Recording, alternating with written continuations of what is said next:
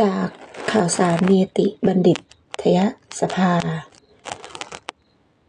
ปัญหาจากข้อหาหรือกฎหมายที่น่าสนใจ ระวินชัย พิวัตรพักดี เรื่องที่งอกริมตลิ่งและสาธารณสมบัติของแผ่นดิน ข้อเท็จจริงองค์การบริหารส่วนตำบลกอไก่ อบตกอไก่ได้ดำเนินการขอรังวัด ตรวจสอบแนวเขต คลองสาธารณประโยชน์บริเวณที่ดินของนางสาวปอปลาซึ่งเป็นผู้มีสิทธิครอบครองตามหนังสือรับรองการทำประโยชน์ตามหลักฐานนสสามกเลขที่ 111 จากการรังวัดที่ดินปรากฏว่ามีสิ่งปลูกสร้างลุกรามเข้าไปในเขตคลองสาธารณประโยชน์โดยนางสาวปอ อ้างว่ามีสิทธิปลูกสร้าง สิ่งปลูกสร้างลงบนที่ดินดังกล่าว ได้เนื่องจากเป็นที่งอกริมตลิ่งที่งอกออกจากที่ดินนสสามกเลขที่ 111 ของตน ต่อมาอบตกได้ตรวจสอบที่ดินแปลงดังกล่าวปรากฏว่าเมื่อปีพศ 2531 ได้เกิดอุทกภัยดินโคลนถล่มน้ำป่าไหลหลาก น้ำได้พัดเอาดินโคลนต่างๆ มาทับถม รวมถึงคลองที่อยู่ติดกับที่ดินของนางสาวปอเกิดเป็นที่งอก จนไม่มีสภาพเป็นคลองสาธารณะเดิมให้เห็น ข้อหารือ อบตก ขอหารือสำนักงานอายการสูงสุดว่า ที่ดินซึ่งเป็นพื้นที่คลองสาธารณประโยชน์เดิม แต่ปัจจุบันไม่มีสภาพเป็นคลอง เนื่องจากเกิดอุทกภัยมีดินโคลน มาทับถม ถือว่าเป็นที่งอกริมตลิ่งซึ่งตกเป็นทรัพย์สินของเจ้าของที่ดินริมคลองนั้นหรือไม่คำวินิจฉัยของสำนักงานอายการสูงสุด กรณีตามข้อเท็จจริงที่อบตกหารือนั้นที่งอกริมตลิ่งอันจะตกเป็นทรัพย์สิน ของเจ้าของที่ดิน แปลงที่งอกแปลงที่เกิดที่งอกริมตลิ่งตามประมวลกฎหมายแพ่งและพาณิชย์มาตรา 1308 ที่งอกริมตลิ่งนั้น ต้องเป็นกรณีที่สายน้ำพัดพาที่ดิน จากที่อื่นมาค่อยๆ ทับถมกับริมตลิ่งจนเกิดเป็นที่งอกจากที่ดินออกไป หาใช่เป็นกรณีที่ดินที่เกิดจากการทับถมโดยกระแสน้ำไหลหลาก พัดพาดินโคลนมากองทับถม ในคลองสาธารณประโยชน์ ดังเช่นกรณีที่เกิดขึ้นตามข้อหารือนี้ ดังนั้นที่ดินดังกล่าวจึงไม่เป็นที่งอกริมตลิ่งและไม่ตกเป็นทรัพย์สินของนางสาว ปอปาเจ้าของที่ดินริมคลอง อีกทั้งเมื่อที่ดินดังกล่าวเดิมเป็นพื้นที่คลองสาธารณประโยชน์แม้ต่อมาพลเมืองจะไม่ได้ใช้ประโยชน์ร่วมกัน เนื่องจากไม่ได้เป็นคลองอีกต่อไปโดยสภาพ แต่เมื่อยังไม่มีพระราชกฤษฎีกา ให้ถอนสภาพจากการเป็นสาธารณสมบัติของแผ่นดินสำหรับพลเมืองใช้ร่วมกัน ที่ดินพิพาทในคลอง สาธารณประโยชน์ดังกล่าว ก็ยังคงมีสภาพเป็นสาธารณสมบัติของแผ่นดินอยู่ ตามเดินตามประมวลกฎหมายแพ่งและพาณิชย์มาตรา 1304 และประมวลกฎหมายที่ดินมาตรา 8 หมายเหตุ 1. คำวินิจฉัยของสำนักงานอายการสูงสุดนี้กล่าวถึง หลักเกณฑ์ของการเกิดที่งอกริมตลิ่งตามประมวลกฎหมายแพ่งและพาณิชย์มาตรา 1308 ไว้ว่า กรณีต้องเป็นกรณีที่สายน้ำพัดพาที่ดินจากที่อื่นมา ค่อยๆ ทับถมกับริมตลิ่งจนเกิดเป็นที่งอกจากที่ดินออกไป ไม่ใช่กรณีที่ดินที่เกิดจากการทับถมโดยอุทกภัยทำให้กระแสน้ำไหลหลากพัดพาดินโคลนมากองทับถมในคลองสาธารณประโยชน์ ดังเช่น กรณีที่เกิดขึ้นตามข้อหาเรือนี้ นอกจากนั้นยังได้กล่าวถึงการเปลี่ยนสภาพของสาธารณสมบัติของแผ่นดินว่า เมื่อที่ดินนี้เดิมเป็นพื้นที่ครองสาธารณประโยชน์ แม้ต่อมาพลเมืองจะไม่ได้ใช้ประโยชน์ร่วมกันเนื่องจากไม่ได้เป็นคลองอีกต่อไปโดยสภาพ แต่เมื่อยังไม่มีพระราชกฤษฎีกา ให้ถอนสภาพจากการเป็นสาธารณสมบัติของแผ่นดินสำหรับพลเมืองใช้ร่วมกัน พื้นที่ดินในคลองสาธารณประโยชน์ดังกล่าวก็ยังคงมีสภาพเป็น สาธารณสมบัติของแผ่นดินอยู่ตามเดิม ตามประมวลกฎหมายแพ่งและพาณิชย์มาตรา 1304 และประมวลกฎหมายที่ดินมาตรา 8 2. กฎหมายที่เกี่ยวข้องกับข้อหาเรือนี้ได้แก่ 2.1 ประมวลกฎหมายแพ่งและพาณิชย์มาตรา 1304 บัญญัติว่า สาธารณสมบัติของแผ่นดินนั้น รวมทรัพย์สินทุกชนิดของแผ่นดินซึ่งใช้เพื่อประโยชน์สาธารณะ หรือสงวนไว้เพื่อประโยชน์ร่วมกัน เช่น 1. ที่ดินรกร้างว่างเปล่า และที่ดินซึ่งมีผู้เวรคืน หรือทอดทิ้งหรือกลับมาเป็นของแผ่นดินโดยประการอื่นตามกฎหมายที่ดิน 2. ทรัพย์สินสำหรับพลเมืองใช้ร่วมกันเป็นต้นว่าที่ชายตริง ทางน้ำทางหลวงทะเลสาบ 3. ทรัพย์สินใช้เพื่อประโยชน์ของแผ่นดินโดยเฉพาะเป็นต้นว่าป้อม และ โรงทหารสำหรับราชการบ้านเมืองเรือรบ อาวุธยุทธภัณฑ์ มาตรา 1305 บัญญัติว่าทรัพย์สินซึ่งเป็นสาธารณสมบัติของแผ่นดินนั้นจะโอนแก่กันไม่ได้เว้นแต่ อาศัยอำนาจแห่งบทกฎหมายเฉพาะหรือพระราชกฤษฎีกา มาตรา 1308 บัญญัติว่า ที่ดินแปลงใด เกิดที่งอกริมตลิ่งที่งอกย่อมเป็นทรัพย์สินของเจ้าของที่ดิน แปลงนั้น 2.2 ประมวลกฎหมายที่ดิน มาตรา 8บัญญัติว่าบรรดาที่ดินทั้งหลายอันเป็นสาธารณสมบัติของแผ่นดิน หรือเป็นทรัพย์สินของแผ่นดินนั้น ถ้าไม่มีกฎหมายกำหนดไว้เป็นอย่างอื่นให้อธิบดีมีอำนาจ หน้าที่ดูแลรักษาและดำเนินการคุ้มครองป้องกันได้ตามควรแก่กรณีอำนาจหน้าที่ดังว่านี้ รัฐมนตรีจะมอบหมายให้ ทบวงการเมืองอื่นเป็นผู้ใช้ก็ได้ ที่ดินอันเป็นสาธารณสมบัติของแผ่นดินสำหรับพลเมืองใช้ร่วมกันหรือใช้เพื่อประโยชน์ของแผ่นดินโดยเฉพาะหรือเป็นที่ดินที่ได้ห่วงห้าม หรือสงวนไว้ตามความต้องการของทบวงการเมืองอาจถูกถอนสภาพ หรือโอน ไปเพื่อใช้ประโยชน์อย่างอื่น หรือนำไปจัดเป็นจัดเพื่อประชาชนได้ในกรณีดังต่อไปนี้ อนุหนึ่ง ที่ดินสำหรับพลเมืองใช้ร่วมกันถ้าทบวงการเมืองรัฐวิสาหกิจ หรือเอกชนจัดหาที่ดินมาให้พลเมืองใช้ร่วมกันแทนแล้ว การถอนสภาพหรือโอนให้กระทำโดยพระราชบัญญัติ แต่ถ้าพลเมืองได้เลิกใช้ประโยชน์ในที่ดินนั้น หรือที่ดินนั้นได้เปลี่ยนสภาพไป จากการเป็นที่ดินสำหรับพลเมืองใช้ร่วมกัน และไม่ได้ตกไปเป็นกรรมสิทธิ์ของผู้ใดตามอำนาจกฎหมายอื่นแล้ว การถอนสภาพให้กระทำโดยพระราชกฤษฎีกา อนุสองที่ดินที่ใช้เพื่อประโยชน์ของแผ่นดินโดยเฉพาะหรือที่ดินที่ได้ห่วงห้าม หรือสงวนไว้ตามความต้องการของทบวงการเมืองใด ถ้าทบวงการเมืองการเมืองนั้นเลิกใช้หรือไม่ต้องการห่วงห้ามหรือสงวนต่อไปเมื่อ ได้มีพระราชกิจสฎีกาถอนสภาพแล้วคณะรัฐมนตรี จะมอบหมายให้ทบวงการเมืองซึ่งมีหน้าที่ เป็นผู้ใช้หรือจะหาประโยชน์ก็ได้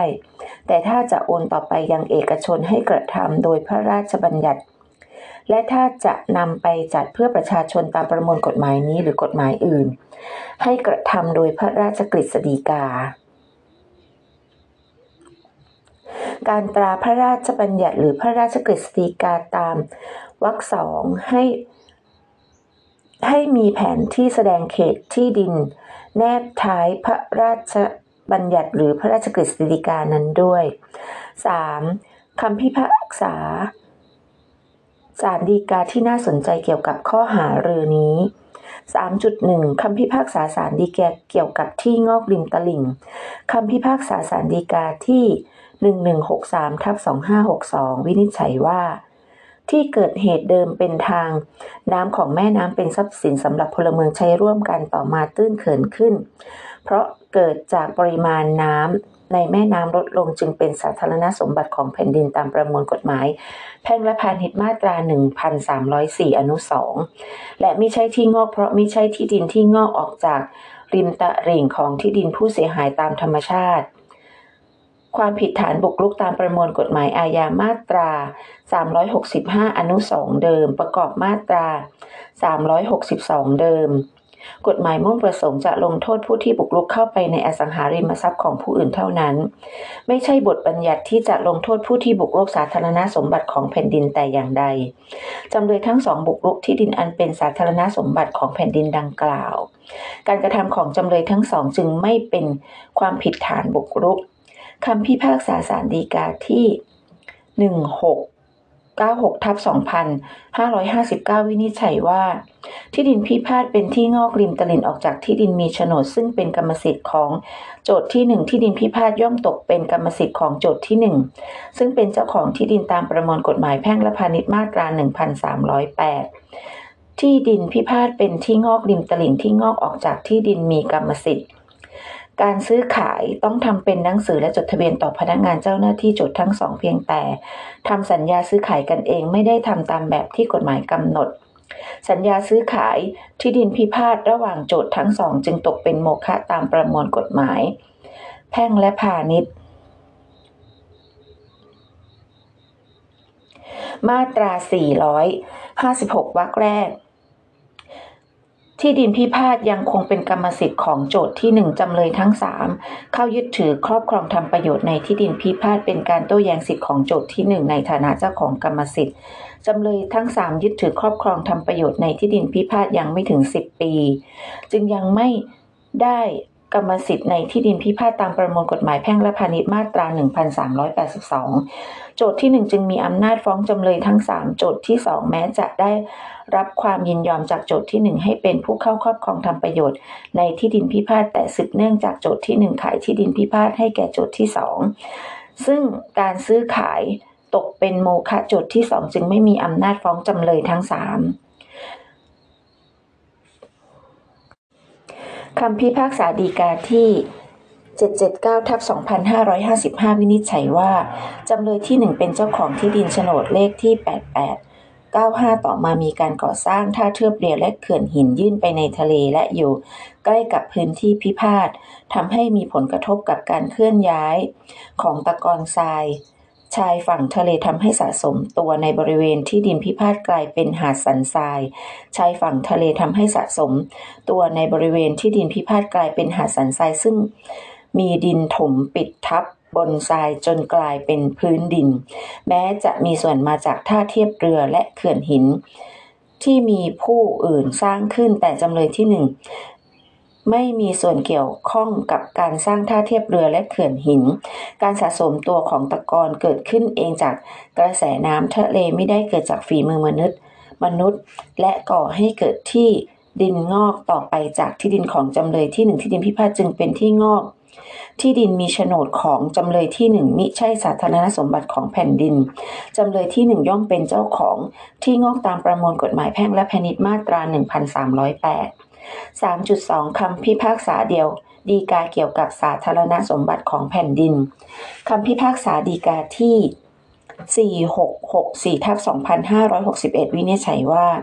การแสดงเจตนายกที่ดินให้เป็น ถนนสาธารณะเป็นการสละที่ดินที่เป็นสาธารณสมบัติของแผ่นดินสำหรับพลเมืองใช้ร่วมกันตามประมวลกฎหมายแพ่ง และพาณิชย์มาตรา 1304 อนุ 2 จึงไม่จำต้องทำเป็นหนังสือและจดทะเบียนการให้ต่อพนักงานเจ้าหน้าที่ ตามมาตรา 525 การแสดงเจตนาก็มีผลสมบูรณ์ตามกฎหมายแล้ว และสภาพความเป็นสาธารณสมบัติของแผ่นดินไม่อาจสูญสิ้นไป เพราะการไม่ได้ใช้แม้ประชาชนส่วนใหญ่จะมิได้ใช้ทางพิพาทตามวัตถุประสงค์ที่ชอช้างและปอปาแสดงเจตนาไว้เนื่องจาก ยังมิได้มีการดำเนินการปรับปรุงที่ดินพิพาทให้มีสภาพเป็นทางเพื่อใช้ให้ เพื่อให้ใช้ประโยชน์ได้ก็ตาม การที่จำเลยซื้อที่ดินพิพาทมาโดยสุจริตและเสียค่าตอบแทน ก็ไม่ทำให้ทางพิพาทตกเป็นของจำเลยได้อีกคำพิพากษาสารดีกาที่7464ทับ2555 วินิจฉัยว่า ที่ดินพิพาทเป็นที่สาธารณะประโยชน์จึงเป็นสาธารณสมบัติของแผ่นดิน ซึ่งประมวลกฎหมายแพ่งและพาณิชย์มาตรา 1305 บัญญัติว่า ทรัพย์สินซึ่งเป็นสาธารณสมบัติของแผ่นดินนั้นจะโอนแก่กันไม่ได้ เว้นแต่อาศัยอำนาจ แห่งบทกฎหมายเฉพาะหรือพระราชกิจสิกา การที่โจทย์จำเลยทำสัญญาซื้อขายที่ดินพิพาทแก่กันจึงเป็นการทำนิติกรรม ที่มีวัตถุไปเสริประสงค์เป็นการต้องห้ามชัดแจ้งโดยกฎหมายสัญญาซื้อขายระหว่างโจทย์จำเลยย่อมตกเป็นโมฆะตามประมุกตามมาตรา150 คำคำพิพากษาสารดีกาที่ 2502ทับ2533 วินิจฉัยว่า ที่ดินจำเลยตั้งอยู่ติดกับร่องน้ำสาธารณะประชาชนนำขยะและสิ่งของ ไปทิ้งจนร่องน้ำตื้นเขินเป็นที่ราบดังนี้แม้ที่ดินพิพาทจะตื้นเขินมีระดับเสมอกับที่ดินของจำเลยแต่ก็มิใช่ที่งอกริมตลิ่งเพราะมิได้งอก ไปรับที่ดินของจำเลยการที่คลองหรือร่องน้ำสาธารณะ ซึ่งเป็นส่วนหนึ่งของที่ดินพิพาทกลายสภาพเป็นที่ตื้นเขิน แม้ต่อมาพลเมืองจะไม่ได้ใช้ประโยชน์ร่วมกัน โดยจำเลยเข้าครอบครองปลูกสร้างเพิง สังกะสีแต่ผู้เดียว เมื่อยังไม่มีบทกฎหมายเฉพาะหรือพระราชกฤษฎีกาให้ถอนสภาพจากการเป็นสาธารณะของแผ่นดิน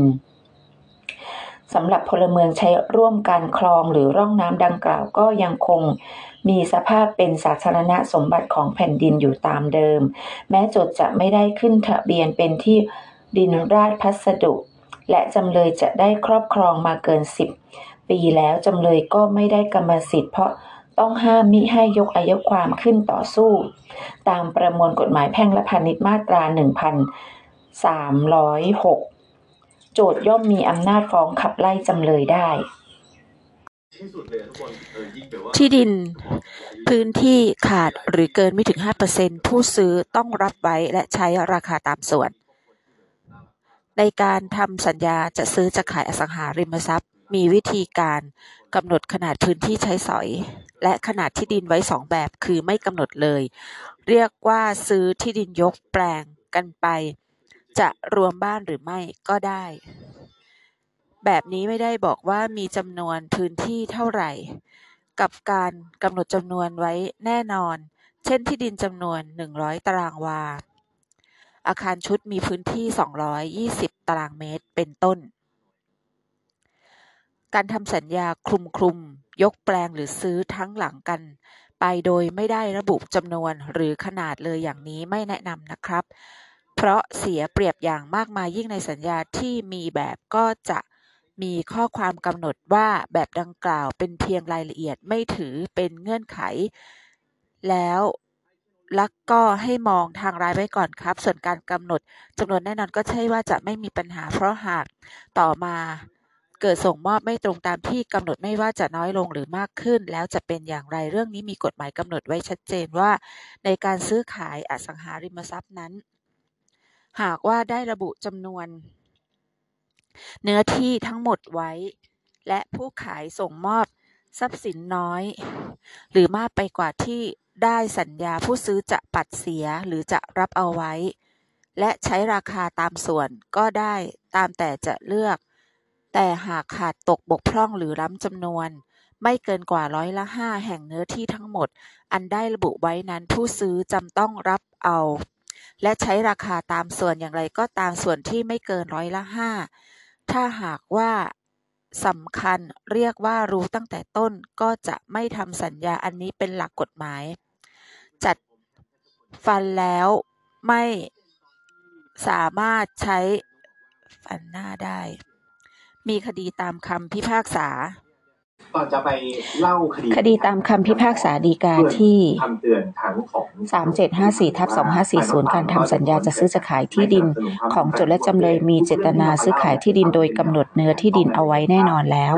เพราะหากไม่ประสงค์จะผูกพันกัน เป็นจำนวนเนื้อที่ดินแน่นอน ดังกล่าวจำเลยก็ควรจะระบุเหตุ ที่ให้ปรากฏในสัญญาคือยกแปลงกันไป แต่จำเลยก็ไม่ได้ระบุไว้ กรณีจึงต้องด้วยบทบัญญัติแห่งประมวลกฎหมายแพ่งและพาณิชย์มาตรา 466 ซึ่งบัญญัติให้ผู้ซื้อมีสิทธิ์บอกปัดไม่รับไว้ ก็ได้หากขาดตกบกพร่องหรือร้ำจำนวนนั้นเกินกว่าร้อยละห้าแห่งเนื้อที่ทั้งหมดอันได้ระบุไว้ เมื่อจำเลยมีหนังสือแจ้งให้โจทย์รับโอนที่ดินมีเนื้อที่น้อยกว่าจำนวนตามสัญญา กว่าร้อยละห้าของเนื้อที่ทั้งหมด โจทย์ในฐานะผู้ซื้อย่อม มีสิทธิ์บอกปัดไม่รับโอน และบอกเลิกสัญญาแก่จำเลยได้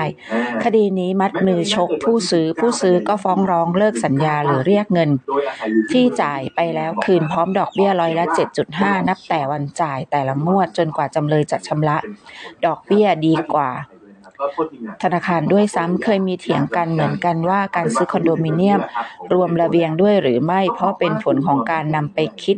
จำนวนพื้นที่ในสัญญาว่าขาดหรือร้ำจำนวน ตรงนี้ศาลฎีกาวินิจฉัยไว้ว่า แม้ในสัญญาขายห้องชุด ระหว่างโจทย์และจำเลยจะระบุ พื้นที่ห้องชุดไว้ที่ 86.5 ตารางเมตร แต่เมื่อพรบอาคารชุดพศ